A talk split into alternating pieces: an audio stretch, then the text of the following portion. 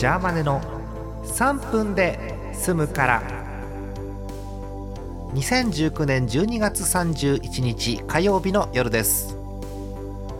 先日生放送をやりまして。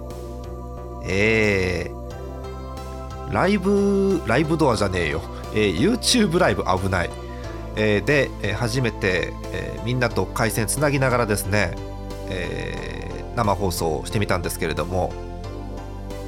まあ難しいですね。うん。えっと放送中にやったんですけどね BGM を喋ると同時にかけられないっていう都合があってまあまあでも皆さんのおかげでね、えー、いろんなコメントくださったりお便りいただいてええー、うまくいきました。ありがとうございました。本当に。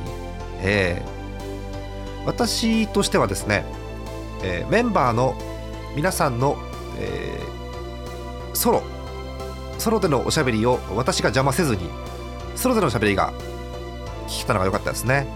ええ。ー、演舞のあの一人しゃべりって私好きなんですけどね。えー、あの反響をお待ちしてます。えあの北八王子先生はいいです。はい。えー、さて、え今年も今日もっておしまいということで大晦日ですよ。はあ。えー、ラジオバカなもんですから、えー、今年のラジオまたたくさんやりまして、えー、勘定してみました「えー、アリキラ25回。月2回ペースかな、うん。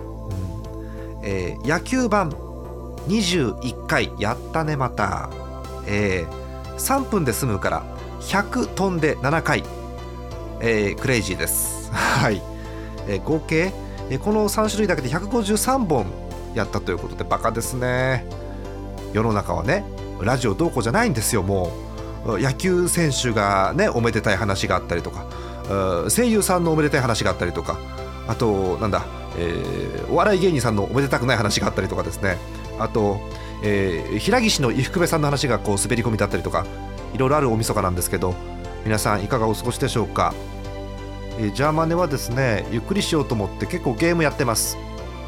えー、っとファイアーエンブレムは2週終わったので久々に、えー、アクションに戻ってます。えー、スプラトゥーンとねえー、モンハンこれがね絶望的にうまくならない。誰か教えて付き合ってちょっと。ね。えということでえ今年もおしまいです。また来年もよろしくお願いします。良いお年を。